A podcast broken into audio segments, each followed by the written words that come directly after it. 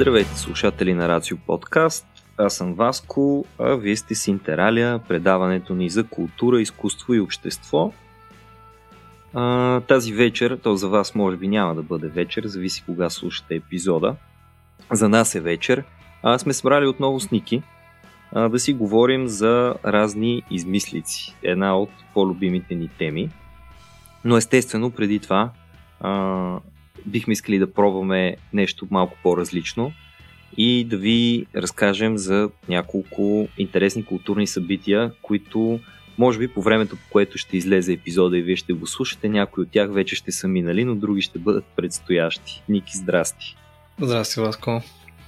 Абе, днеска а, точно се прибирах от работа, един от първите дни преди началото на учебната година и минавам покрай Софийския университет и една симпатична девойка изкача доста развълнувана от двора и ми натиква в ръцете едно флайерче, което е за прием за авторски театър. Не знам дали си ходил на постановките на Алма Аутер, театъра на Софийския. Оказва се, че сега, точно в началото на учебната година, по-точно то е преди началото на учебната година, защото университета почва от октомври, а, правят разни постановки, с които може би идеята им е да спечелят хора, които се интересуват от театър, да се включат към тяхната трупа. И гледам програмата, изпуснали сме вече 2 септември, когато няма апетит за череши, 7 септември, ах, Бродвей, Бродвей. Мен днес ме поканиха на Суини Тот.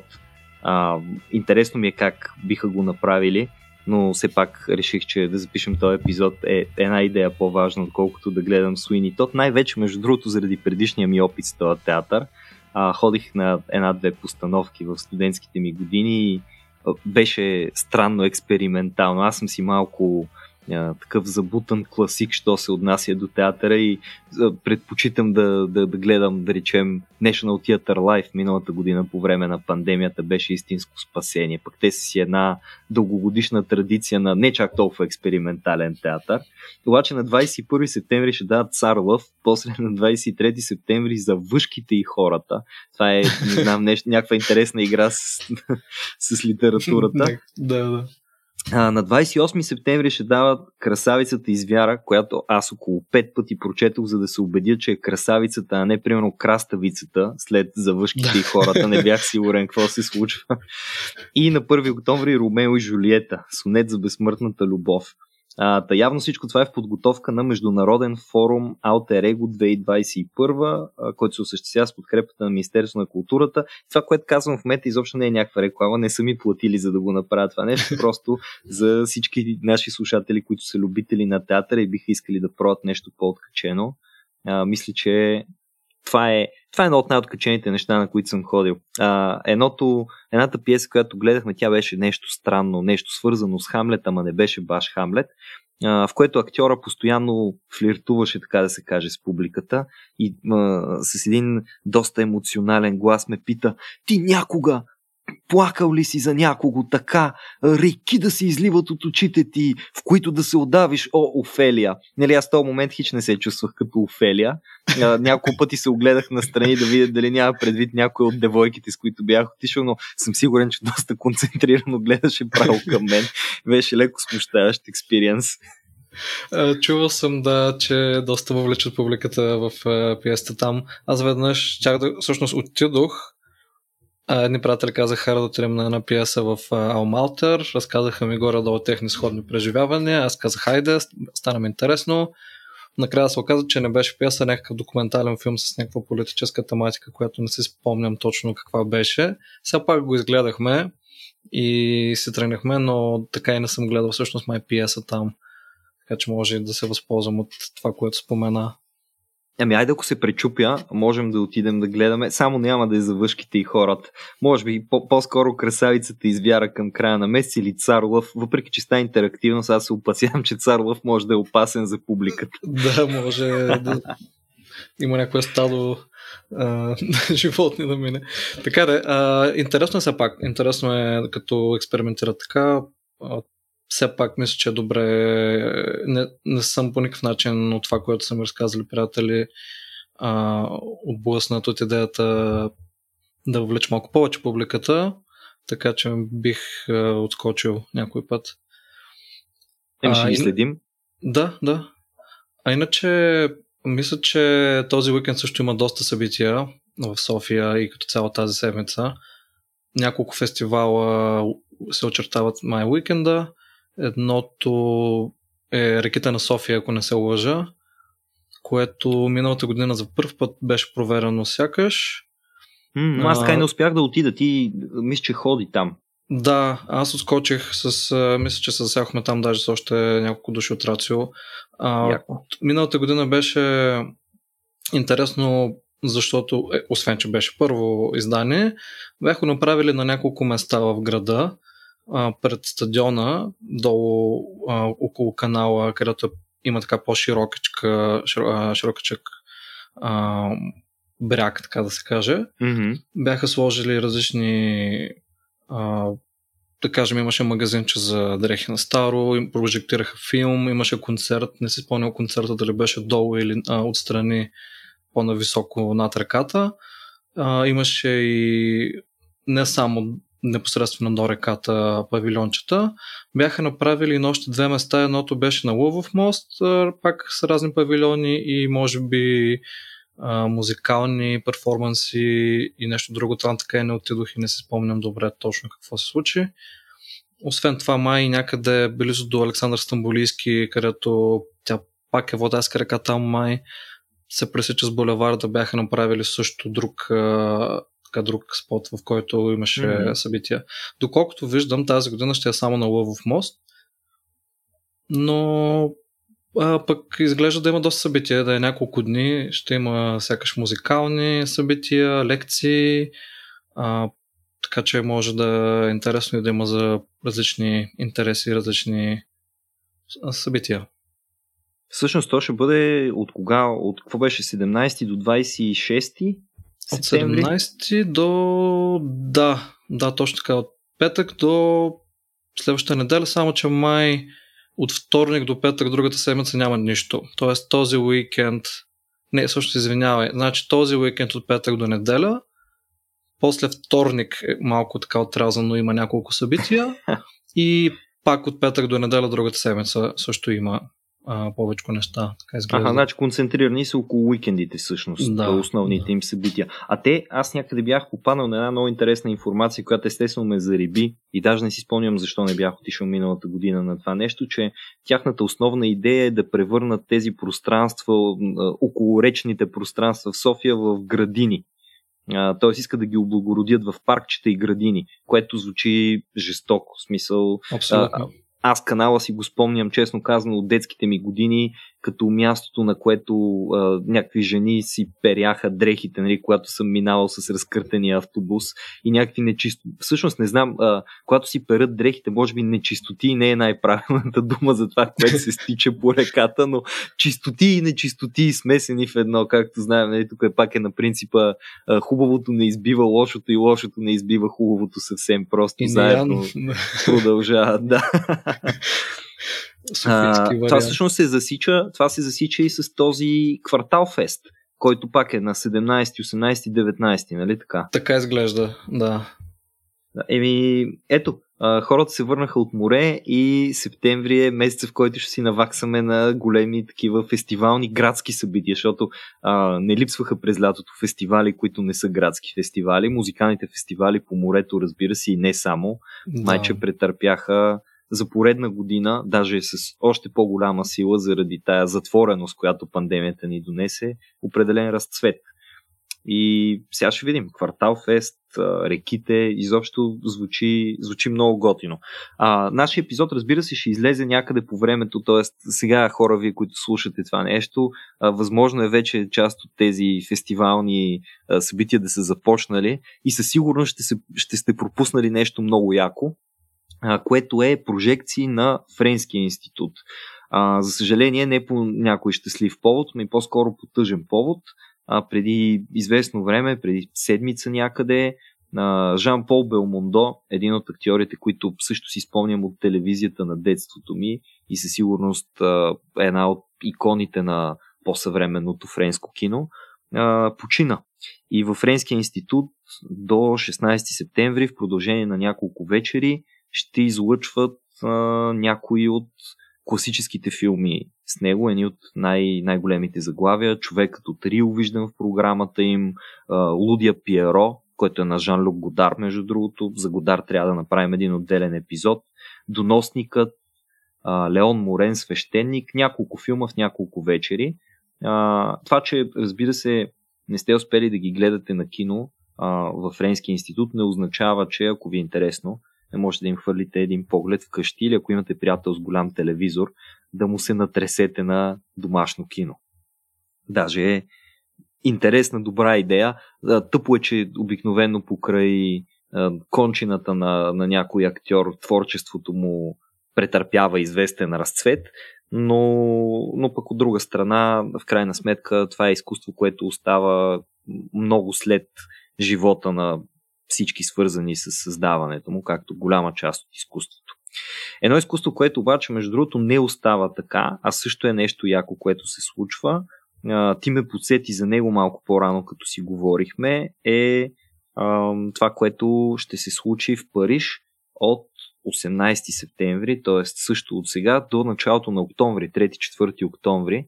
И това е опаковането на Триумфалната арка като един последен проект от а, Кристо и Жан Клод. Всъщност ти знаеш, имаше някаква информация какво точно се случва, че аз единствено попаднах на малко смесени отзиви. Нали? Ние в България много си се гордеем с Христо Явашев, ама май французите не са точно развълнувани, че ще се опакова този паметник на културата. Да се призная, не съм попадал на нещо конкретно, освен май на снимки как а, загръщат, така да се каже, триумфалната арка вече, но още не, бе, а, не е довършено. Може би вече не съм сигурен всъщност от кога трябва да е. А, но не съм попал на конкретни отзиви. Бих се представил, че така има полемики около самото събитие, но може би до някъде това е част от идеята. Така че може би не е толкова лошо, ако все пак доста хора не го харесват, освен така да го подкрепят. Ами да, то генерира известен интерес към изкуството му факта, че то е а, реално за последните колко 60 години и повече от 60 години а, то всъщност представлява упаковане на различни неща по различен начин и от време на време по нещо по-авангардно, като тази а, мастабата, направена от а, Варели, която беше в Лондон изложена. Не знам дали си е виждал сини и мисля, че лилави или розови, някакви такива фънки варели, направени на а, с формата на мастаба на тези а, гробници египетските, които не са като пирамиди, а приличат на пейки. Мисля, че тя думата мастаба означава точно пейка, защото прилича на, малко на пейка като форма. И това беше, това беше изложено там някъде. Има сега в момента в а, градската галерия една готина изложба с фотографии от техните проекти. Честно казано, аз не бях задълбавал особено много в това, което правят. Винаги ми се струва малко като а, нали, тук пак някакъв твърде модернистичен шит, нали, а, дайте да опаковаме неща, опаковаме дървета, опаковаме Райхстага, опаковаме Понтньов и така нататък. Ама всъщност за първи път, ама за първи път наистина като застанах в галерията и ги погледнах тия картини, си дадох сметка, че това, което те двамата правят е а, с такъв огромен мащаб. Това изисква страшно много политическа подкрепа, изисква огромно планиране, изисква естествено ресурси, които са чисто финансови ресурси, не само политически, за да може да се осигури плата или чадърите. Има, има една страхотна а, инсталация, която е с едни чадъри, която мисля, че и в САЩ и в Япония е излагана. А, има я на снимки, между другото, изглежда страхотно. Просто са някакви стотици квадратни километри осеяни с чадъри, привидно разхвърляни в абсолютно случайна последователност, но доколкото разбрах, добре планирани или поне относително добре планирани къде да бъдат поставените. С години се е работило върху този проект. Точно къде и как да бъдат поставени тия чадъри и накрая хоп, в един момент просто ги събират и ги махат и ги няма. Както упаковките на, на всичко, което опаковат. И затова изкуството им всъщност е грандиозно, огромна скала и същото време супер мимолетно. А, има го за известно време и след това просто го махат и вече го няма. И, и моста отново е мост, а, сградата на, на парламента отново е сграда на парламент, а, триумфалната арка отново ще бъде просто триумфалната арка, когато спре да бъде опакована триумфална арка. Много странно. Да, и аз да си призная не съм а, задобавал много в изкуството им, но моите впечатления са сходни. А, въпреки това, сякаш най-малкото заради мащаба, който спомена, по-скоро мисля, че ми допада. Макар, че не съм виждал на живо, бих, ако имам възможност, всъщност не знам, може би няма да имам възможност, защото арката няма да остане много дълго, вероятно, опакована. Нали? Или... Ами, мисля че, мисля, че до 3, до 3 или до 4 октомври. А, mm. Нещо такова ми се върти в главата. Да. Мъничко е. Две седмици горе-долу ще бъде, ще бъде опакована. Даже няколко приятели са си взели билети за Париж. Искат, държат да отидат да я видят, но се оказа, че имало и други хубави изложби там в момента. Ето нещо, за което не знаем. Не сме парижани и може би в тия условия на пандемия не сме се интересували достатъчно от това какво се случва точно там. Да, ами предполагам, че там винаги има доста интересни културни събития. Така че вероятно няма да съжалява човек, когато и да отиде. Но не съм ходил в Париж. А, бих отишъл с удоволствие когато и да е като цяло. Еми, трябва, трябва да си направим една екскурзия и ще запишем един епизод, нали.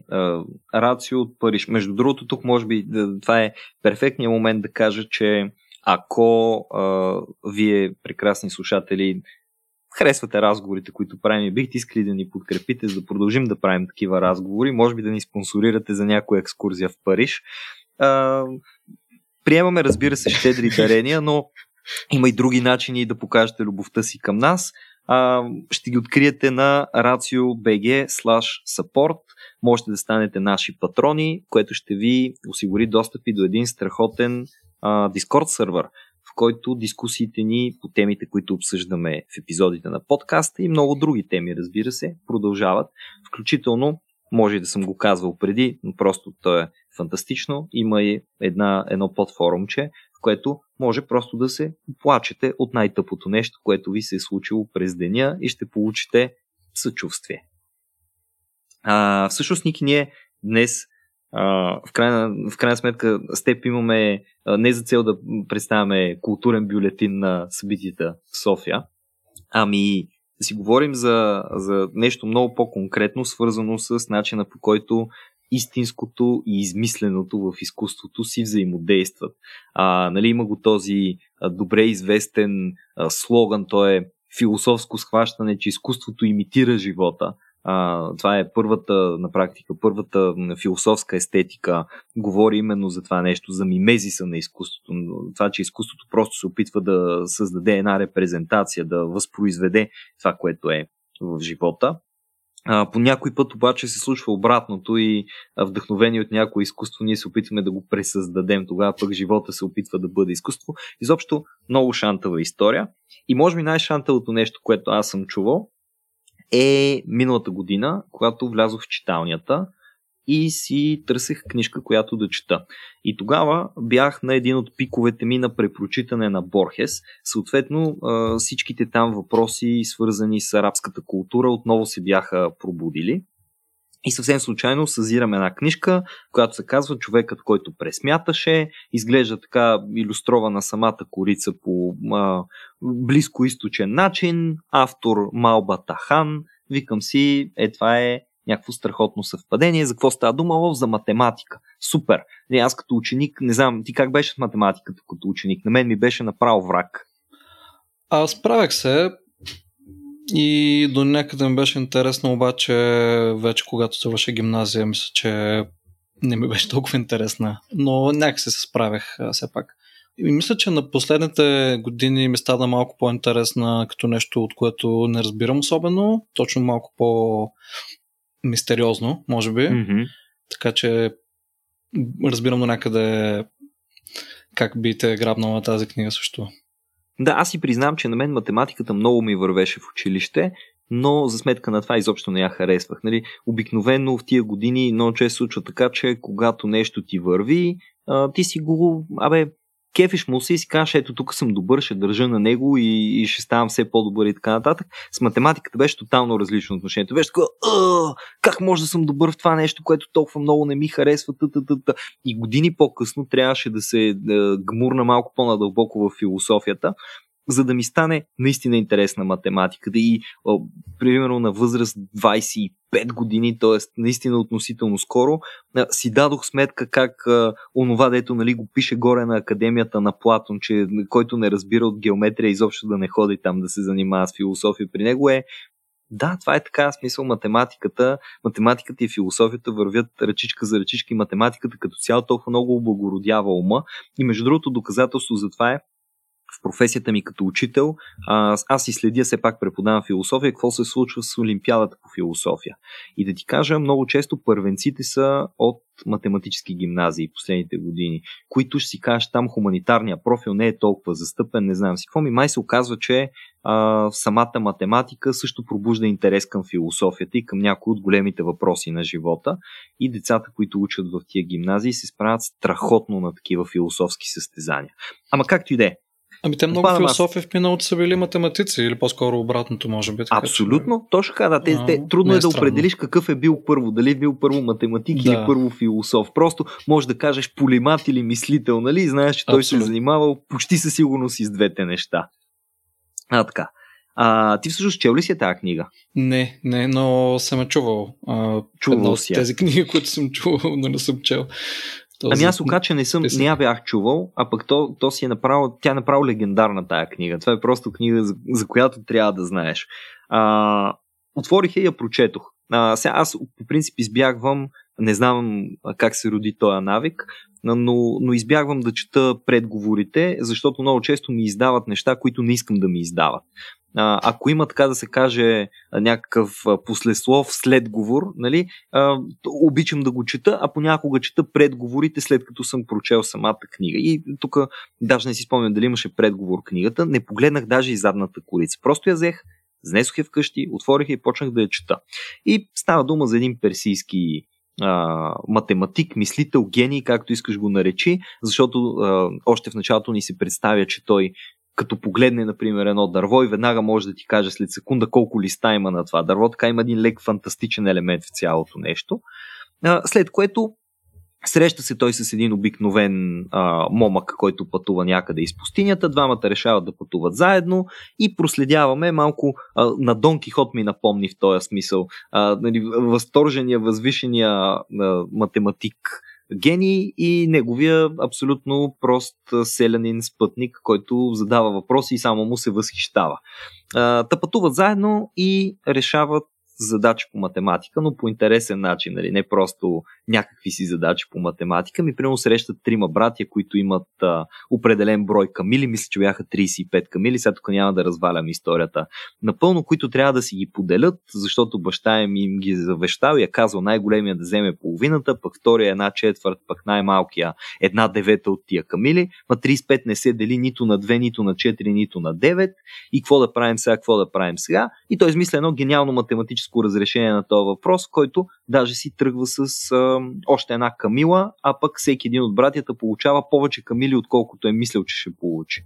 Изобщо всички са доволни. А, магически квадрати, магията на числото 44, изобщо пълно е в, в книгата с някакви фантастични, много яки неща за математиката, които единственото, което направиха повече, беше да ме накарат да си взема от библиотеката в училището, където работя, едно, едно учебниче по геометрия на руски, при това да си припомня един език, който много отдавна не съм ползвал, а, от едно време, защото е старо, с много красива корица и очаквам, че съдържанието му е много яко. Сега, скоби за тая почти една година, откакто прочето книгата. Честно казвам, съм го отварял само два пъти или три пъти, все разни други работи се появяват, но интереса към математиката, да гледам клипове, да, да се информирам, да обсъждам с приятели и така нататък, само се засили. И че, изчетох я аз, викам си страхотна книга, сега ще го потърся това Малбатахан Къфе, може да има някакви други а, готини, интересни писания и откривам това, което вероятно ти знаеш за тази книга. Знаеш ли за какво ти говоря? Мисля, че се сещам да на къде отиват нещата. Оказва се, че Малбатахан не съществува и е абсолютно измислен. Абсолютно измислен е от а, бразилеца Жулио Сезар Демело е Соуза. А, може да е много добър човек, може би. А, можеше да е много добър човек, да. А, а, ама не, абсолютно измислен, съвършенно измислен. Не може да бъде по-измислен от това. Тът, нали, то малко е тук е в състоянието на абсолютите или е измислен или не е измислен. Този е измислен. Просто си викаме и какъв е то бразилец, нали, какво е направил, що го е измислил. И хващам да чета за този а, Жулио Сезар. И какво да разбера за него? Човека е а, математик, бразилец, който, освен всичко друго, нали, очевидно обича математиката, но иска и да пише. И обича да пише и честно казано, нали, бих казал, че го бива. Това, което прочетох, много ми хареса. А, обаче, а, когато е публикувал своите творби, това е началото, първата половина на 20 век, самата книга Човекът, който пресмяташе, излиза, мисля, че 38 или 39 година, нещо такова. Та, а, Жулио Сезар Демело е Суза а, искал да публикува разни разкази и ги дава там на своя а, редактор, на някакъв издател, а, който обаче му казал, че не стават. Нещо не, няма, нямало да минат тия разкази. И какво направил той? А, решил да проява един трик и оставил абсолютно същите а, разкази, само че този път а, вместо със своето име ги подписал като а, примерно R.S. Slate, мисля, че се казваше. Някой си Слейт, който бил голямата работа в Нью Йорк. И познай какво станало, а, директно, без каквито и да е въпроси и, и каквото и да било друго, ги публикували на първа страница на това издание, нали, там, о, вижте тук най-яките разкази, бум-бум-бум, еди какво си. И той разбрал, че може би понякога просто за да успееш в света на литературата, трябва да измислиш някоя и друга легенда. Съответно измислил Малбата Хан. И си казал, нали, е тук от арабския свят идва, което е много важно. Защо е много важно, че идва от арабския свят? Айде, не знам дали е арабски свят, от Близкия изток. Нали, тук иранците може би ще се обидят, а, ако ги наричаме араби. А, все пак те са наследници на персите. А, но от Близкия изток. Защо? Защото, казва той в едно свое интервю, те са едни от най-добрите разказвачи, ненадминати разказвачи си остават. И просто този образ, нали, като чуеш там, че някой арабин го е писал или че някой персиец го е писал и си представяш, че е майстор на, на разказите. И съответно, ето с това казва той, хем е по-екзотично, хем не е просто нещо екзотично, ми е нещо екзотично, което ти създава впечатление, че този ще бъде добър разказвач. Човек иска да обърне всичко в своя полза. Те освен това са и известни математици. И известни математици. Нещата са му се вързали страхотно. Просто му ударил е, какво беше, ударил е Кьоравото. Нали? 10-10. Още по-интересното обаче, което открих е, че той Нали, защото Малбата хан там да им каже просто, абе, тук има някакъв Малбата хан, аз го преведох. Еди, какво ще му каже, какъв си ти, че ще го превеждаш, нали, айде, така бабини деветени глупости, не знам си какво. А, той си измислил и преводач. И всъщност Малбата хан е преведен от Брено Аленкар Бянко, който отново е нашия човек Жулио Сезар. Просто е, е, това беше нали, частта в историята, която накара мозъка ми да експлодира и си каже, окей, него не му е стигнало, че си е измислил някакъв си там близко източен разказвач, той е решил да си измисли и неговия преводач, та съвсем никъде да му го няма името, не знам по каква причина. Ето той си бил обикновен порядъчен учител по математика. И а, та история направо ме взриви. В смисъл казах си, уау, вижда какви крайности, защото това си е някаква абсолютна крайност, понякога може да стигне някой човек, ама каква щастлива крайност е в крайна сметка това, защото ако не го беше направил, вероятно щеше да остане а, изобщо неоткрит като автор. Можеше никога тия неща да не бъдат публикувани или пък никога да не стигнат до нас, а, както един от учениците ми, между другото, ме светна за а, някакъв южноамерикански философ, все още не съм го проучил, Гомес Давила, който по време на, на творчеството си, по време на живота си, изобщо не бил известен. Ма никъде. В смисъл никой не го е знаел.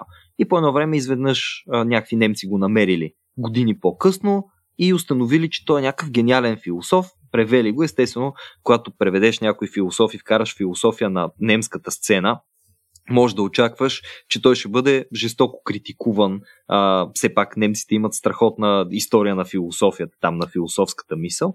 И да, той е бил критикуван положително. Тоест, в крайна сметка е станал, вау, къде го намерихте той и след смъртта си а, бива открит а пък можеше изобщо и той никога да не стигне до нас. Ето и така и Жулио Сезар Демело е Солза, можеше никога да не стигне до нас, ако не беше измислил Малба Тахан и заедно с него Брено Аленкар Бянко, неговия преводач. И всичките са един човек.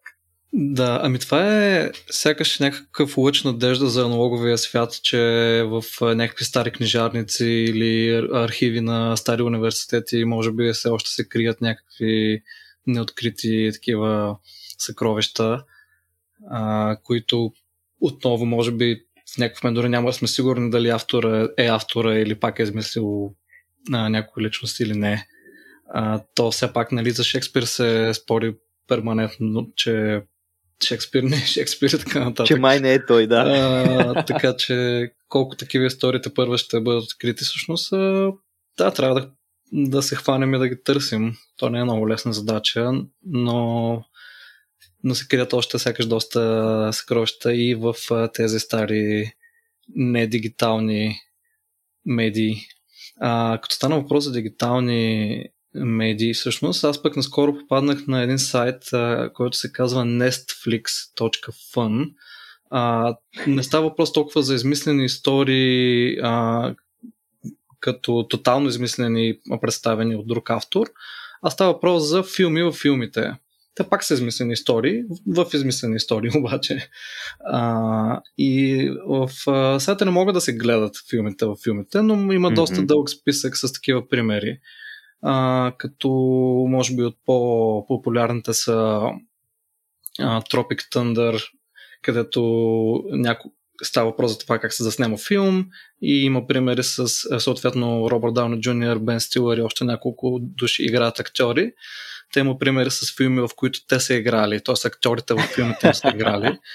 А, като имаше доста забавни примери. А, на мен много ми хареса един от примерите от последния екшен герой, който не е особено може би добър филм а, с Арно Шварценегер. Но пък много но, известен за сметка на това. Да, и има, забавни моменти и той играе доста с тази тема всъщност. А, и в него той започва всъщност с а, Хамлет, като, както я каза и ти по-рано за Хамлет. А, започва mm-hmm. с Хамлет с Арно Шварценегер което е wow. доста интересна идея. А, и неговият, неговият а, така, а, лозунг е има нещо гнило в Дания и Хамлет е дошъл да изхвърли букука а, и съответно Арнолд Шварценегър ходи и стреля с разни узите и накрая замъка се взривява зад гърба му. А, та, да, мисля, че само за тази сцена се струва дори да погледне човек филма. Естествено, има, има примери от доста други филми. Ако някому е интересно, а, може би ще сложим линк в а, бележката към епизода. А, но покрай този сайт се замислих за разни интересни примери с история в историята. То пак е измислица, mm-hmm. нали, точно както каза ти. Измислица в измислицата един вид. И всъщност а, има доста такива в изкуството, било то в литература, кино, а ти сещаш ли се за някой пример, който може би ти е правил повече впечатление? Ами аз така, сега като го, като го изстрелваш и това, което съм си мислил, защото знаеш, тук интералия е посветена на измисленето до голяма степен, а, се сещам на, на първо време за количество различни книги, които са измислени, като много, много по-конкретна тема. Ама може би не знам, може би би ми било интересно първо да те чуя за нещо, което ти преди време ми каза и според мен се вписва супер яко в, а, в контекста на разговора ни сега. И това е една пиеса, ако не се лъжа, на Том Стопарт. Да, а, попаднах на една пиеса на Том Стопърт, в която има пиеса в пиесата. То дори не е точно пиеса в пиесата, защото те в един момент се сливат малко. А, тя се казва на оригиналното заглавие The Real Inspector Hound. А, mm-hmm. Да кажем истинският инспектор Hound. Може би да го преведем така малко по-директно. Но български не съм сигурен дали е играна в България. Бих предположил, че не е поставена на сцена в България, но може и да е. Може Алма Аутер да се я поставя ли? да, а, ами мисля, че би паснало, защото тя а, в пиесата започва с това как двама театрални критици гледат друга пиеса, която се развива. Тоест, те са герои ага. в основа в пиесата, но гледат също време друга пиеса и обсъждат. И другата пиеса, която те гледат, а, е кримин... с криминален сюжет. Има убийство, няколко героя а, и а, полицията търси извършителя. Като съответно има диалози, появяват се различни герои, те са също на сцената, тези двамата критици, и си говорят между репликата на другите, привидно без да са част от а, тяхната история. Докато в един момент а, не, се, не единия от, а, да кажем, от критиците почва да обсъжда как а, харесва едната актриса и така нататък, от пиеста, която гледат. А, така. Но в един момент един решава да вдигне телефона, който звъни в пиесата. И така става част от нея. Всъщност двамата в крайна сметка става част от пиесата. А, между другото, все пак да споменем, ако някой иска да я прочете или да потърси а, някакво, а, някъде където е играна, да, може би да направи пауза, защото ще разкажа още малко за нея. Та, така се получава накрая, че двамата критици пиесата почва, тази пиеса, която те гледат, почва от начало, но те са вече вътре в нея. Mm-hmm. Като единия играе един от героите, другия играе инспектора, който а, разследва убийството. Тоест, те взимат, всъщност, всъщност, извинявай, че те прекъсвам, те взимат ролите на а, персонажи от пиесата. Да, или... да. Аха, единия, okay. При това единия взима ролята на персонаж, който малко преди това бива убит. Тоест, а, има убийство, той от телефона звъни, той нещо се ядосва а, и отива, мисля, че имаше такъв момент с ядосване, отива, вдига телефона и в следващия момент пиесата започва от начало, само че той е в ролята на убит, този, който преди малко е бил убит. Като в крайна сметка той е бил убит. А, което е... Това е, да. Да, а, но, но въпреки това и те са в пиеса. Тоест, зрителите гледат как тези критици гледат пиеса и в един момент влизат в нея.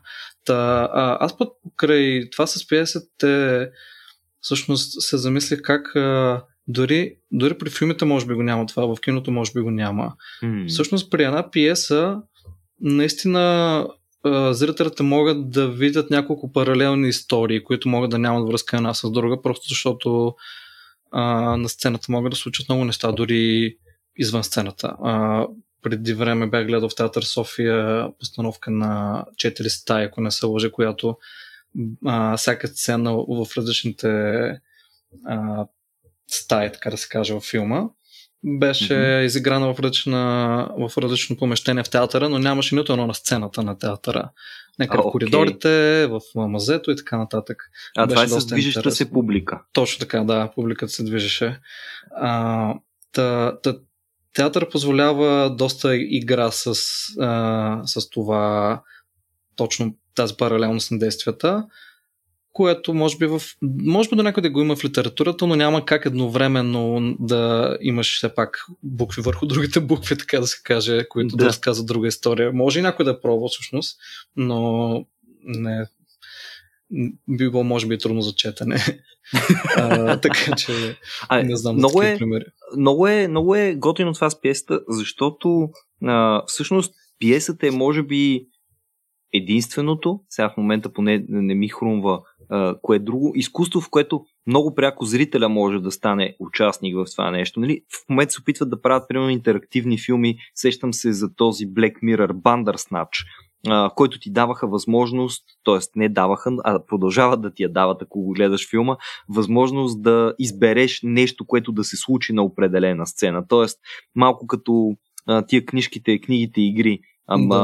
choose your own adventure, нали, ти да кажеш какво, какво да се случи. И това е някаква форма на интерактивност, но все пак ти не влизаш вътре, докато мен това, което ме кефи в, в историята за тази пиеса, която разправяше, че всъщност е напълно възможно да прекрачиш границата между истинското и измисленото в рамките на една пиеса и в случая границите между измисленото и измисленото и, и то да стане още по-измислено. И това е някакъв почти магически реализъм, как можеш да влезеш в една пиеса и изведнъж светът ти да се промени, но в същото време да не е нещо, което да е твърде а, извън границите на нормалното, твърде не, необикновенно.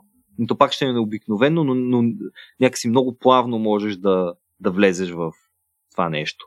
Абсолютно, да. А, може може би е най-близко нещо до размиване на границата между реално и измислено, но не се защитам за по-добър пример наистина. Ими те затова процъфтяват сигурно тези театралните форми. Е, това е също, е също е много яка тема, която би ми си искал да знам повече, но не знам нищо за нея. Почти а, импротеатър, театър на емоциите, нали, психодрама, всичките тия форми на театралност, които позволяват пълно включване на, на някакви случайни елементи, изиграване на случайни сцени, импровизация на максимум и така нататък. Тия перформанси, изпълнения. Нали, перформанс просто стана някаква дума.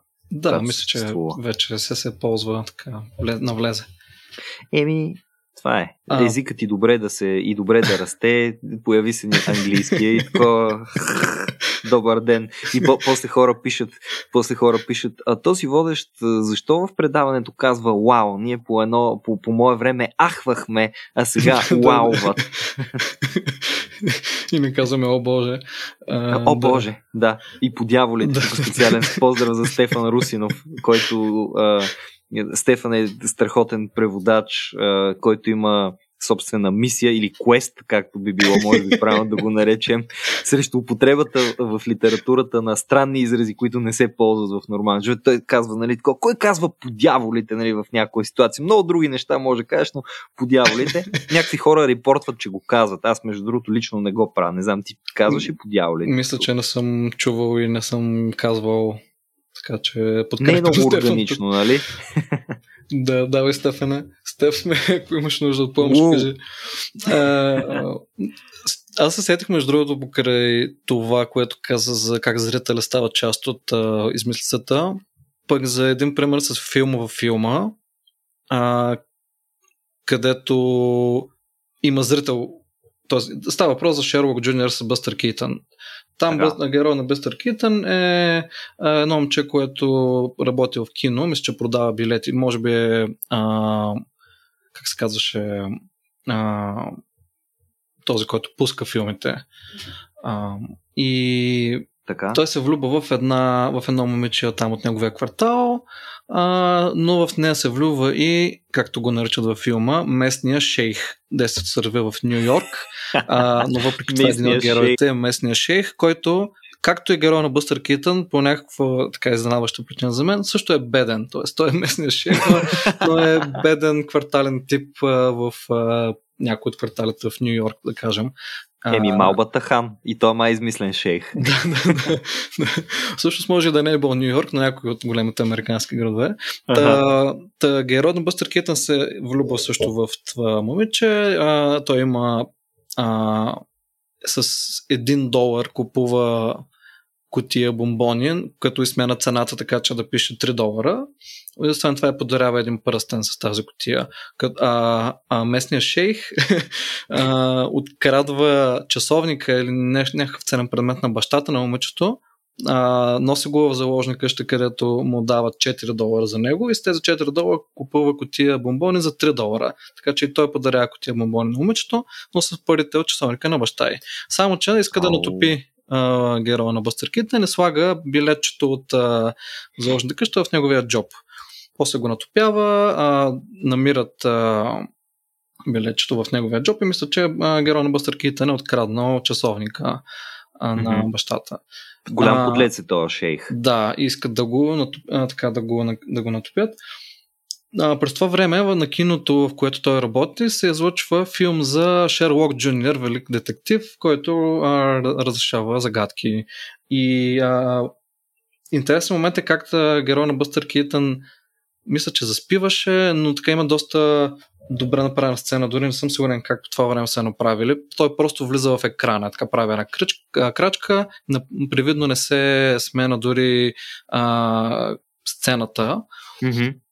и влиза в, а, в филма. И взима ролята на Шерлок Джуниор, детектива в филма който вече си е гениален детектив, не е някакво хопе квартално, което а, няма пари за котия бомбони. А, и решава друга загадка, в която лошите са пак лошите от а, неговия свят, така да се каже, а, които са извършителите на друго а, престъпление. Той решава загадката, накрая се събужда, пак вече не като Шерлок Джуниор, като себе си, а, и а, има хепи в който а, всъщност просто момичето и баща и отиват до заложната къща и питат за това кой е човек, който е занесъл часовника и така разбират, че той не е виновен. Но момента, в който той влиза в филма, според мен беше много впечатляващо направен, затова мисля, че 24-та година, преди скоро ще станат 100 години. Още е ням филм, предпоръчвам го доста. Той е, мисля, че е около 40-50 минути продължителност и даже го има в YouTube, защото си е свободен. Така че. А, супер. Как мисля, се казва? Шерлок Джуниор се казва. Шерлок Джуниор се казва самия филм. Да, okay. да. И филма във филма също така. И филма във филма също. Да. Това е грейт. А, та, та, това беше един от примерите, които преди няколко месеца, на които преди няколко месеца попаднах, които ми се вързаха с тази идея за измислица в измислицата и мисля, че беше много добре направен. А като нищо е да е едно, един от първите такива примери в киното, като цяло. Ми, аз не се сещам с друг, което нали, нищо не означава. Аз не се сещам за много да, неща. ясно, аз а, също. Обаче, обаче 24-та година а, абе, очарователно звучи като, и като замисъл и ти кажеш, че изпълнението е страхотно. Значи непременно а, да, даже още а, може би като приключим записа ще си го пусна за лека нощ. Мисля, че не е загубил от това, от, това че е толкова стар филм. А, сега може би естествено няма да се хареса на всеки, но аз мисля, че се струва и сега да се гледа. А всъщност като говорихме за пиеса в пиесата филм във филма, се сетих и за един пример с пиеса във филма. Такива сигурно има доста вече. Другия Китън, нали така? А, да, там става, тук не е вече е Майкъл. Китън. А, и да, става въпрос за Бърдмен, където главните герои при, а, приготвят и играят в крайна сметка пиеса по един разказ на Ремонт Карвар. А, оригиналното му заглавие е What We Talk About When We Talk About Love. Мисля, че не съм сигурен всъщност дали е преведен на български. А, за какво говорим, когато говорим за любовта, да кажем нещо от този род. М, И, и в Бърдмен, а, малко по-известен филм на Алехандро Гонзалес и Нерито, нали Гонсалес му беше второто име, може и да Мисля, че да. Да кажем, и Нерито. А, И не Рито. който също препоръчвам. А, той спечели май даже няколко Оскара и вероятно и други награди. Беше доста добре прият. Та да, там става въпрос за а, това как се, как се игр, а, в крайна сметка пригод, а, бива подготвена и изиграна пиеса по разказа на Ремонт Карвар. Също а, може би добър пример за измислица М. в измислицата. Да, аз си спомням от филма, а, за жалост съм го позабравил, той може би 2014 година да беше Май, някъде, някъде там, там, да. плюс-минус една-две години. Та отдавна го гледах, с голям интерес го гледах, спомням си единствено, че доста а, доста беше насочен към света на изкуството. В смисъл, разгледаше си точно основно проблема на какво е да си, да си творец, да имаш критици, да трябва да имаш творческа енергия и така нататък, как се справяш с живота си, с близките си, мисля, дъщеря му. Нали така? Да, А, беше да, Ема Стоун играеше от- дъщеря му. Ема Стоун играе дъщеря му, точно така. И много, много хубав филм. Да. А, Рацио препоръка и от двама. А, всъщност и за още един доста добър пример за филм с пиеса в него се сетих. Той е малко по-особен обаче, колкото Ларс. а, не по-скоро за Сенекдоха Нью Йорк. А, се сетих. Той мисля, че е на Чарли Кауфман. Мисля, че му даже му е първия филм като режисьор. Преди това той като сценарист а, е автор на сценариите на адаптация и на, ако не се лъжи да бъде Джон Малкович, но може и да бъркам. Като цяло доста доб, така добре прияти и от критици и от зрители филми. Та Синекдоха Нью Йорк, той още от заглавието си леко насочи към особени Ага. а, заигравки с измислицата, може би, и реалността. Там става въпрос за един... Аз го гледах от преди много време, помня, че много ми хареса. Също така и саундтръка помня, че доста ми хареса. Но грубо това, което си спомням е, че става въпрос за един режисьор, който го играе Филип Симур Хофман, театрален режисьор, който получава а, финансиране по някаква програма да направи пиеса по негово осмотрение. И той, реши, той почва да прави някаква пиеса, като наема едно много голямо хале някъде в... А, или хале, как се казваше? Хале, в, май. а, Няма значение. а, мисля, че пак става въпрос за Нью Йорк. И вътре го а, няма много актьори. А, постепенно, обаче, още не е сигурен точно каква история иска да разкаже. И постепенно а, променят сценарии, те играят различни неща актьорите през цялото време. Постепенно става така, че почва да разказва историята на своя живот. Появява се актьор, който играе него, който в пиесата пък е играл от друг актьор, защото той вече става част от живота му, съответно. а, което е доста готина, така, доста готина идея. И, и няма да разказвам точно как свършва, но, но, в, но идеята е, че в един момент пиесата, която той режисира, става въпрос, почва да а, разказва неговия живот. И има актьори, които играят а, лица от неговия живот, и са, но някои от тях също са играни от други актьори в пиесата, защото все пак те вече стават част от живота му, което е доста, може би на няколко нива дори така. Това са наистина няколко нива. в измислицата или и история в историята, да кажем. А, аз мислех, между другото, че ще споменеш Догвил, а, който не знам дали е пиеса във филма, но със сигурност е филм, който изглежда като а, пиеса. То буквално е една сцена, върху която са разчертани улици, къщи и така нататък и се случва действието. Понеже сме си говорили преди за него, аз така и още не съм го гледал. А, седи там някъде в списък. Да, Догвил. Но там има ли нещо такова? Има ли някакво, някаква препратка или не съвсем? Просто сценично е избран в странен начин да се представи. Мисля, че по-скоро бих заложил на второто, но не се спомням добре и не го гледах отдавна, така че може и да пропускам някой детайл в началото или в края. А, но като цяло си е по-скоро сценична идея, която според мен доста помага на това сюжетът да бъде малко още по-ударен така поне аз Да, то изглежда наистина много въздействащо. Достатъчно е само да го, да го погледнеш и, примерно, един трейлър или дори един, а, една снимка от някоя сцена и си кажеш, вау, това е доста авангардно. Може би, ако приемам, че една пиеса е по-близко до зрителите, отколкото един филм, това е нещо средно. Пак е филм все пак, но помага да сякаш да бъде усетено малко по-близко от зрителите това, че е като филм, който изглежда като пиеса. Понеже mm. една сцена с разчертани къщи, стаи и цяло село, мисля, че, но няма никъде декори. Или поне почти нямаше декори, може би, освен столове и да, дом. те са някакви такива дреболи, да. някакви неща, които просто се появяват там. Мисля, че имаше да някакви все пак, но основните декори и сгради така нататък ги няма. И това Абе, доста и... допринася.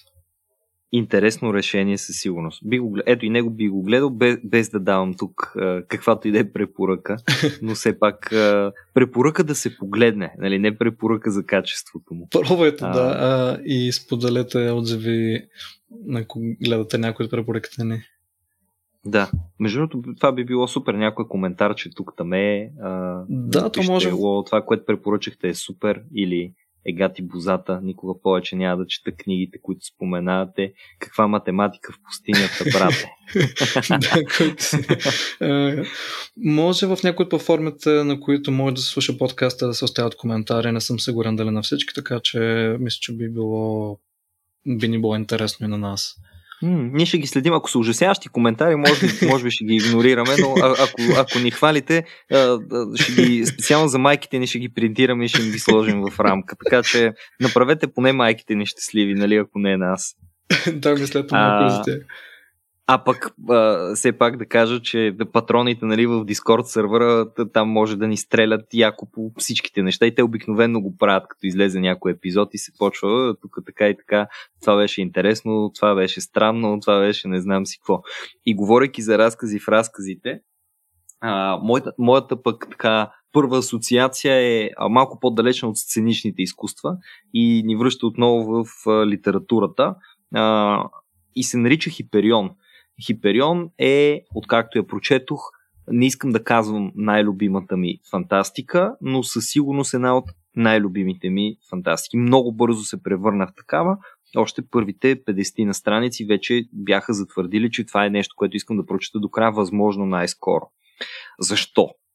А, всъщност, а, тя е една фантастична история, която ще се опитам да го, да го разкажа по възможно най-съкратения начин, без да издавам допълнителни детайли. То не, че има някаква страхотна тайна, но просто си заслужава да се прочете Хипериона на Дан Симънс. Та, разказа за едно поклонничество, 8 души, които пътуват в един космически звездолет, в един космически кораб към а, почти сигурно почти сигурна кофти среща а, с едно създание, Шрайка, който е доста, така, станал доста популярна фигура в средите на научната фантастика. А, те, те си разказват история. Оказва се, че всеки има по един или друг начин е свързан с Шрайка и всеки един от тях а, дава своя разказ. И това, което е феноменално за мен и което прави книгата много интересна, нали, не е факта, че има 6 или 7, защото те, лек спойлер, не всички си разказват в крайна сметка историята, но повечето разказват историите си. А, това, което е интересно, не е факта, че тук ще няколко различни души ще ни разкажат различни истории, ами всеки разказва историята си по различен начин. Една от историите е представена като записи от дневник, обогатени с допълнителна информация от този, който разказва. А, някои от историите са представени в първо лице, някои са в трето лице. А, героите, самите персонажи са толкова различни помежду си, и в разказа на всеки един виждаш голяма част от неговата си точно личност. Да, макар и измислена личност, да речем има един военен, неговия разказ е отново много интересен, но е разказан много по, поне моето усещане е такова, много по-стриктно, много по-категорично, много по-както един военен би го разказал.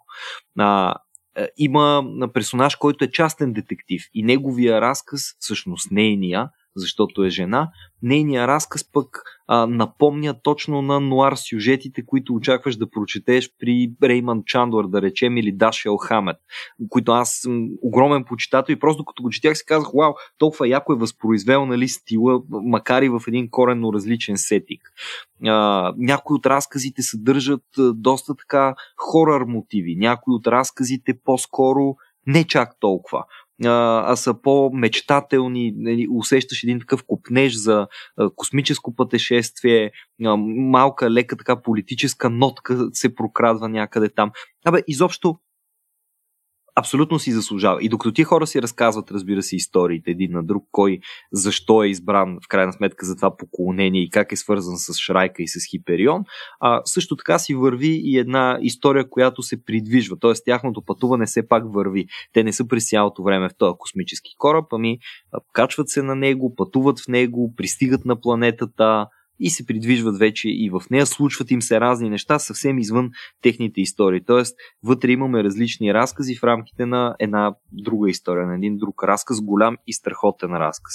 А, не знам, Ники, ти дали си чел Хиперион, но ако не си и на теб ти го препоръчвам, а, защото има много, много стойност а, като литературна творба, дори бих казал. Първата книга съм е чела тази, за която разказа. А, продълженията все още не съм, но и на мен ми хареса. Така че може ми би те е са добре друг да стил продълженията. Даже. Готини са, но са в друг стил. Тоест там, там вече си е Те, история, която straight forward се разказва. Да, продължават основната история, нали така? Да, а, точно да. така. Основната нишка се доразгръща напред във времето, нови герои и така нататък и така нататък се появяват. Абе, интересно. Те са общо са четири, всъщност а, Хиперион, падането на Хиперион, Ендимион и възходът на Ендимион, а, като мисля, че ги има издадени в един превод на български, но разбира се за всички, които четат на английски язик, вечната препоръка е, ако можете да четете на езика, на който е написано, четете на езика, на който е написано. Независимо от страхотните преводи, които имаме, прочетете я два пъти. Прочетете веднъж на английски, веднъж на български. Няма да си загубите времето в никакъв случай. И превод на а, арабски на Малбата хан, примерно. Нали, на Малба, точно така. Превод от а, Брено Аленкар Бянко. ще, бъде, ще бъде просто супер. А, иначе, като ме пита за измислени творби, аз споменах, че а, ми хрумват немалко, които са книги. А, не знам защо, просто за пореден път ме дърпа към тая литературната нотка. Пиесата, всъщност това, с което мога да направя, да се закача за пиесите, които споменахме. Пиесата, за която се сещаме, е пиесата Краля в жълто, в Краля, жълто, Краля в жълто на Чембърс, където става дума, че съществува нали, една такава пиеса, която обединява по някакъв начин всичките истории а, които се намират в това сборниче с хора разказчета. И а, между аз казвам разказ, чета се едно са нещо малко, не те са страхотни разкази, а, заслужават да ги наричам хора разкази. А, от време на време се появяват, даже прокрадва се нали, по някое цитатче от краля в жълто, но никога не виждаме цялата тая творба къде се намира. И няма как, споменавайки това нещо, и докато още се намираме в същия този жанр, и след като споменахме и арабите, да не, да не кажа няколко думи и за, може би, една от най-влиятелните измислени книги, които съществуват някъде, и това е Некрономикона на Лудия Рабин Абдул Ал Хазрет а, която книга и който персонаж а, съществува в писанията на а, Хауърд Филипс Лъвкрафт, един от най-най-любимите ми автори. Некрономикона, разбира се, е ужасяваща книга, както можете да се досетите, и нищо хубаво не се случва свързано с нея. А Лъвкрафт самия а, пише отново в а, хорър стилистиката, като неговия неговото майсторство най-вече се изразява в тъй наречения космически ужас, а, който, ако не знаете какво е, е такъв ужас, който надминава обикновените ни тук наши някакви земни тързания. Нали? Едно е да те гони а, там а, коженото лице с моторната резачка, който иска да те, а, да те накълца на парчета. Не, че е малко ужасяващо, сигурно е доста ужасяващо да се озовеш в някаква провинция и някакъв луд човек да те гони, за да те разфасова но а, съвсем различно е а, да си представиш един ужас, който до такава степен превръща човека и дори планетата Земя в една, в една песачинка, безсмислена, толкова малка и толкова направо незабележима на фона на голямата картинка заради съществуването на космически сили отвъд нашето разбиране, че а, всъщност Лъвкрафт успява да, да пресъздаде една атмосфера, която мисля, че поради това не е филмиран а, успешно и, или твърде много, защото а, там голяма част от описанията, ако отворим така на случайна страница и четем Лъвкрафт, нещо, което впрочем сме правили в много отдавна в някои от епизодите, може би преди почти година, тъй като а, Интералия направи, а, абе не е направил още една година, но скоро ще направи една година. А, да, ще, ще, ако отворим и прочетем мъничко Лъвкрафт, ще видим, че там сериозно описанията включват нещо неописуемо, нещо огромно, което е такова, нали, думата нещо фигурира много често, именно защото а, не може да бъде описано с обичайните ни а, земни представи. Няма дори с какво да го сравним. И то е такова, каквото изобщо фантазията ни по никакъв начин не успява да, а, да побере. Та, а, това, е, това е от страната на ужаса. От страната на по-ведричкото а, се сещам за The Princess Bride, един от най-приятните, а, чистосърдечни, забавни филми приключения, които съм гледал и които могат да се гледат до безкрай, всяка година пет пъти, никога не би ми омръзнал. Това не е филм, който може да те натвари, това е филм, който може да те кара да се чувстваш просто добре. То, дори толкова наивен на моменти в, в това, което представя, че, че е смешен по един начин, по който не, съм, не може би иска да бъде забавен точно по този начин този филм, с лекотата си. И въпреки това, за хората, които обичат приключения, ще могат да научат за The Dread Pirate Roberts и една странна любовна история, един шест пръст злодей и разбира се Ниго Монтоя, когато всички познават от мимчетата в интернет. Ако не, ако не се сещате кой е по името му, напишете ни го Монтоя и веднага ще се сетите. И след това си изтеглете The Princess Bride и просто го изгледайте. Като каза за книгата, а, не, The Princess Bride не съм и е един от многото ми пропуски, които в рамките на много години може би ще трябва да поправя постепенно. А, да, да, мисля да поправя по-скоро, сега след като си говорихме за него, този пропуск конкретно още не съм го гледал. Но съм запознат с О. мимовете или мемовете, не знам как е по-правилно всъщност на български. Това, това заслужава интензивна дискусия, да. да, може би отделно. А като каза за книгата обаче, за, а, нали, не съм чел особено и Lovecraft, да си признавам, но как а, беше mm-hmm. Necronomicon, нали така? Necronomicon, точно. Да, мисля, че в, а, в Evil Dead поредицата а, която е нещо като хорър, но в същото време и леко като пародии с доста на места забавни елементи. Също mm-hmm. има една книга с а, подобно заглавие, в която се почва да съживява мъртви и почва да стават някакви все пак бих казал по-скоро абсурдни, граничещи с забавни сцени. Първите няколко филма, все пак първите един-два филма са малко по-особени, по-низко бюджетни. Третия Армия в Darkness, според мен, е най-добрия и там пак точно с тази книга Necronomicon главният герой Аш Уилямс се мести назад във времето в един... То пак е малко като измислица в измислицата, точно защото отива в един средновековен свят, в който има война между две фракции различни рицари и почват mm-hmm. обаче да се появяват и някакви чудовища в един момент. Да става съвсем голяма каша. А, да затова сети покрай книгата, но всъщност се замисля как една просто магическата книга може да е много удобен способ в литературата и като цяло изкуството за автора да просто да вкара нещо съвсем различно и ново или да промени тотално историята, ако иска, ако, и, ако иска. И всяка такива магически предмети, но, но книгата сякаш наистина се ползват много за, за това в книгите. Заедно с мечовете, нали така? Магическия меч и магическата книга просто. Са доста удобен инструмент за авторите, сякаш.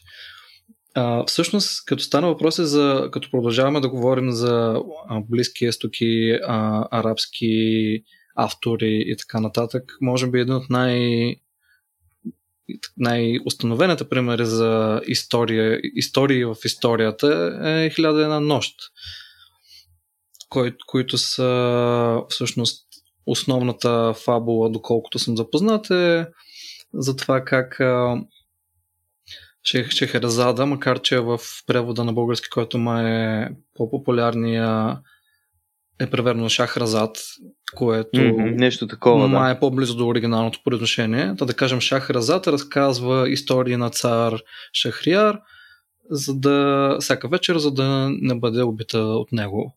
Грубо казано, това е рамката, така да се каже. Всъщност много такива истории се наричат рамкови истории.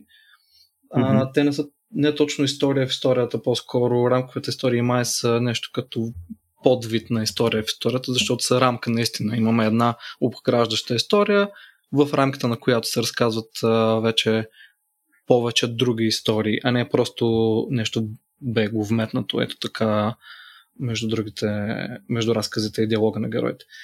Та, Хиляда една нощ е култовия, може би, пример за измислица в измислицата. Там даже, аз не съм ги чел всичките истории, но мисля, че има и такива, в които има още нива за обучаване на история в историята, което първо е доста впечатляващо и второ предполагам, че е доста интересно. Ако някой е чел, също така може да даде и а, отзиви, как му се струва.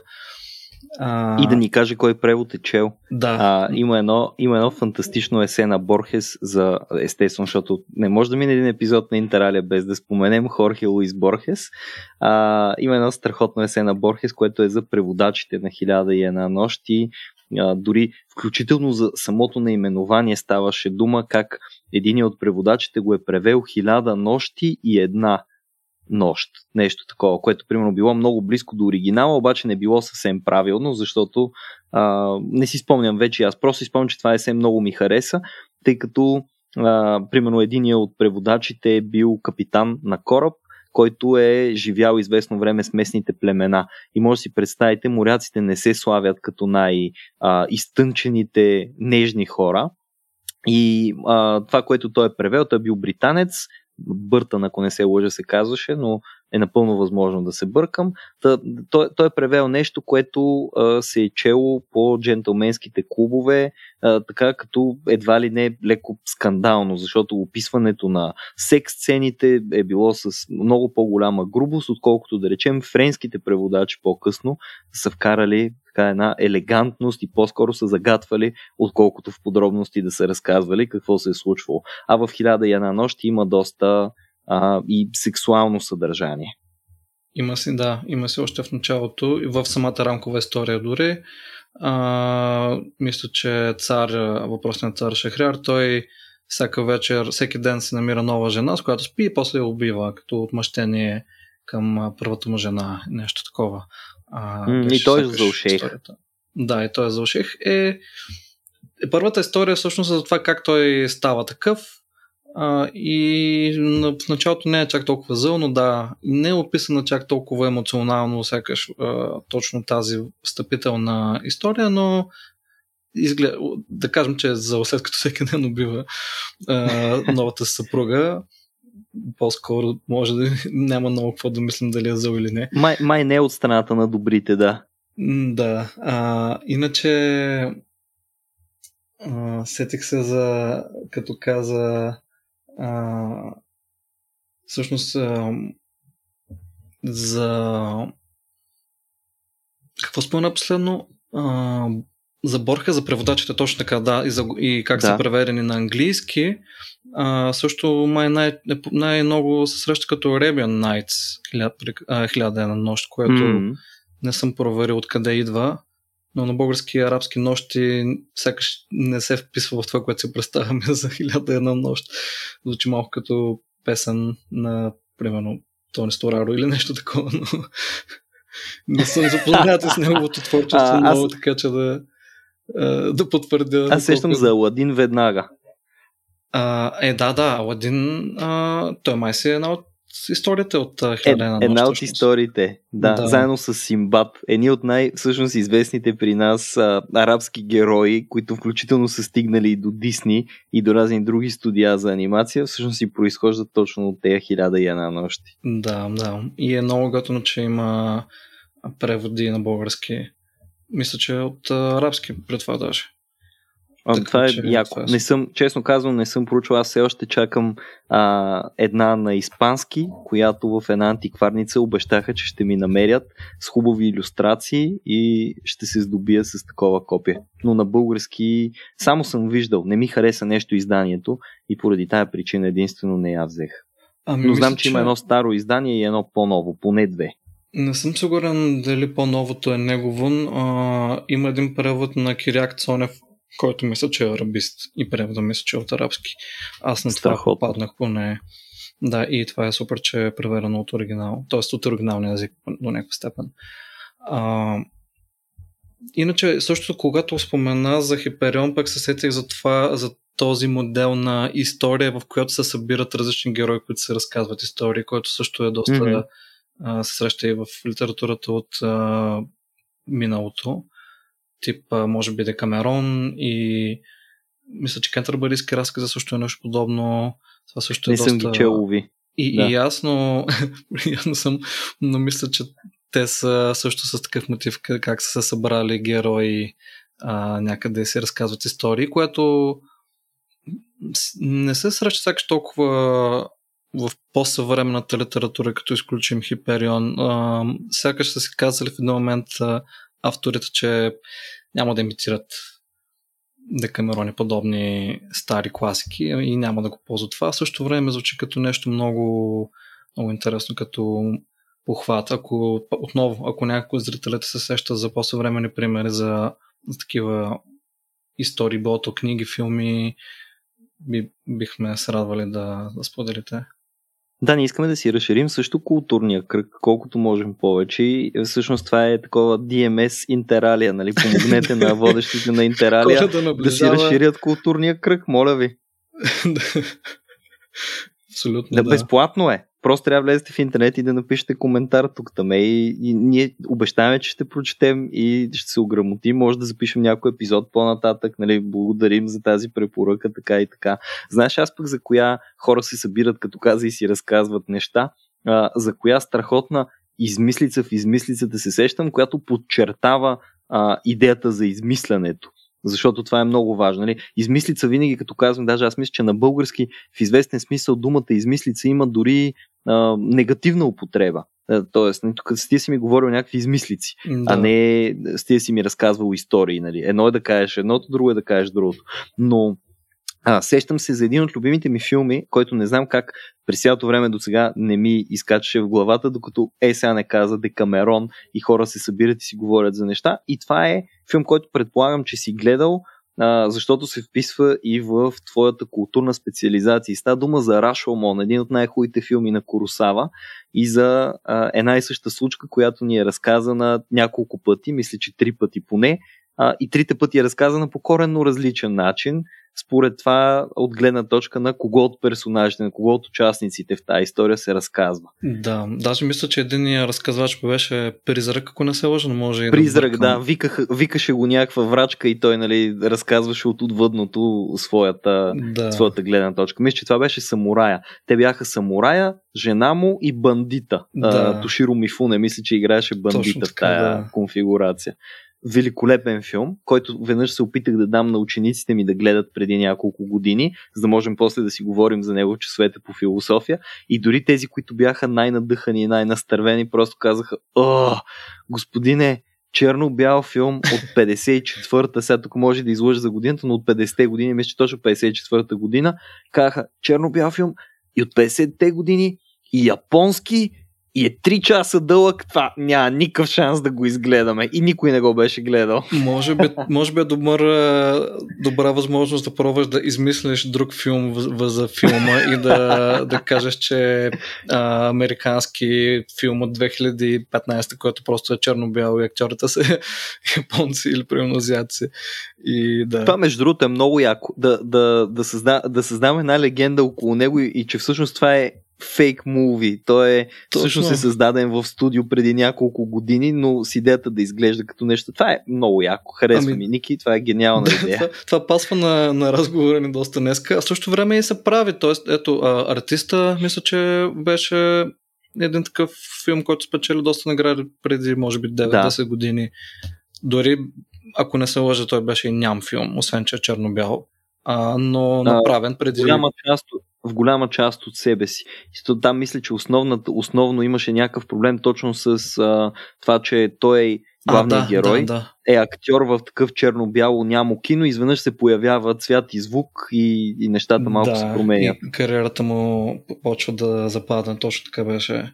А, а имаше наскоро филми, които мисля, че излязоха по неизвестни режисьори, които бяха черно-бели, да. The Lighthouse. А, точно така, да, да, да, The Lighthouse. А, но вероятно има и други примери. Все пак използват го и съвременните режисьори като mm. а, похват, така че може би, може би си пасва на това да все пак да измислиш а, альтернативна история за, за Рашомон. Иначе... Аз това беше кажа, че е български филм. Сниман в село. Имаше някъде в някои от селата, имаше мисля, че някаква японска колония, между другото, тук където идват конкретно японци. Къде? Да, село Шипка, мисля, че... Село Шипка. Не а, знам дали все още е така. Преди години поне беше а, така по-популярно с това, че има няколко японски семейства. Не знам колко са реално, но може би още има някакви японски семейства. А иначе, а, всъщност, а, това, което а, спомена, за, говорихме за призрака в Рашоман и историята там, се замислих как може би бихме очаквали това, а, тази версия на събитията на призрака да е по-обективна, защото а, е, изглежда като някой по-отдалечен от, от а, самите случки, който вижда обективната истина, но в същото време отново а, може автора да се играе с това, като ни като залъгва зрителите или читателите да ги така да ги накара да очакват да разберат най-накрая истината, обаче пак всичко да стане много объркано и пак да не знаем какво реално се е случило. Аз не помня дали имаше добро, дали имаше някакво, някакъв отговор на края във филма, не се спомням добре. Той всъщност е по разказ на ако тага Рионоске, а, да. също го има преведено, мисля, че и на български дори. Издадено е на български, да. да а, превод от японски при това, пак превод от оригиналния език, на, ако не се лъжа, на Дора Барова. Но не се спомням дали накрая имаше решение на загадката. Май нямаше даже.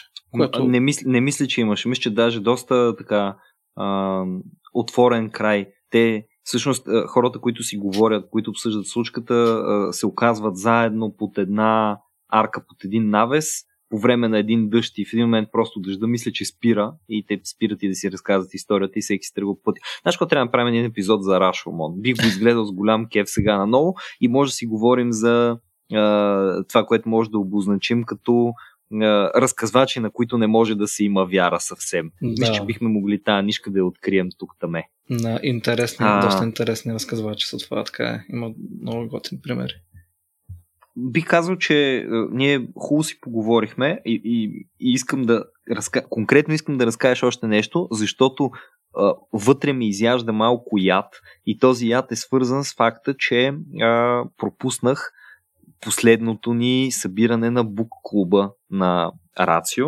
А, ако сте слушали някои от предишните епизоди, може би знаете, че имаме такъв буклуб за патроните. А, всеки месец гласуваме за книга, избираме книгата и я четем.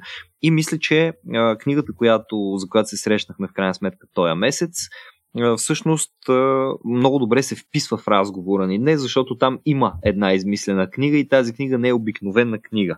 Става дума за Лълабай на Чък Поланик, който е известен на българския пазар като Чък Паланюк, но пак казвам, не успях да прочета книгата, дори не съм започвал книгата, за съжаление, покри другите ангажименти.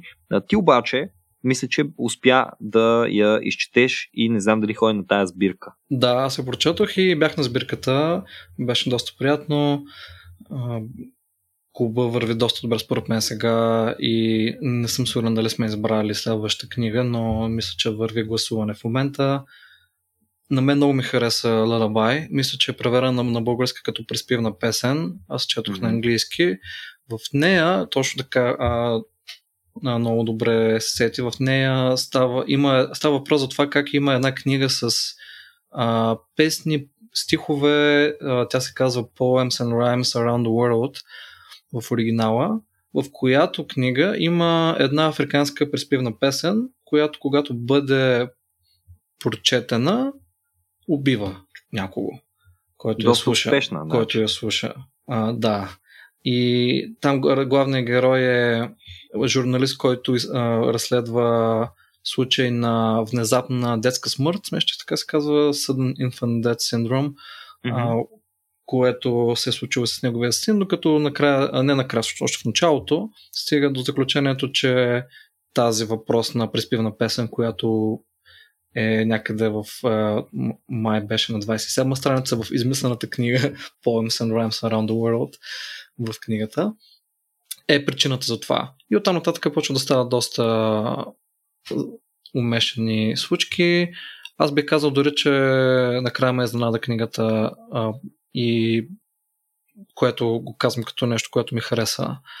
Очаквах да свърши по различен начин, тя не свърши точно така, както очаквах, което винаги ми допада в книгите и филмите. Почти винаги, може би да.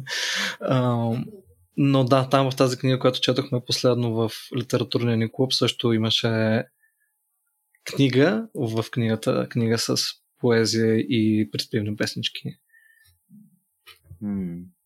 И мисля, че се получи супер. Да, срещата и обсъждането. Само мога да съжалявам, че не успях да, да се появя, но за сметка на това мисля да наваксам, да си я прочета съвсем спокойно в момента, в който ми се отвори малко повече време и за нея. И след това ще възобновя дискусията някъде там из Discord сървърите. Ами да. кажа, гайс, това е велико, защо не ми казахте по-рано? Нищо, че сте ми казали. Важното е да, важното е аз да твърдя, че не съм чувал, че тази книга е толкова яка преди да я прочета. И нали, после да твърдя, че е мое откритие. Все пак тук аз съм the unreliable narrator в тази ситуация. Да, това би било интересно. Ами тази среща на а... продължава, така че ще имаме възможност да обсъждаме и старите книги, и нови. Днешния епизод завършваме не с някоя шига или препоръка, а, а с кратко посвещение. Само няколко скромни думи за един великолепен поет, забележителен човек и наистина любим приятел, който вече не е сред нас. Става дума за Марин Бодаков. Наистина ми е трудно с думи да опиша подобаващо и справедливо а, Марин, такъв какъвто го познавам. Но ето, че той отново се явява на помощ, както много пъти преди това е правил. този път със своите стихове. Искам да прочета един. Той е от стихосбирката му Мечка страх от 2018 година. Няма си име. Ето го. Аз съм достъпният паметник. Приятно е да кажеш аз веднъж на 100 години. Онзи топъл монумент, съставен от руини и любвеобилни лъжи, от въображаеми страхове и действителни огризения. Можеш ли да ги различиш? От тайни и от следствия, приключени по давност. От малка ръка и голяма ръка. Но кой да види плъзналите пукнатини зад клонките, венците и гирляндите? Кой да знае, че вътре, под фалшивия мрамор, има ръждясала стълба, паянтов парапет. Веднъж, подгонени от страховете си, две-три момчета се покатериха заради вълшебната гледка, но не успяха да слязат.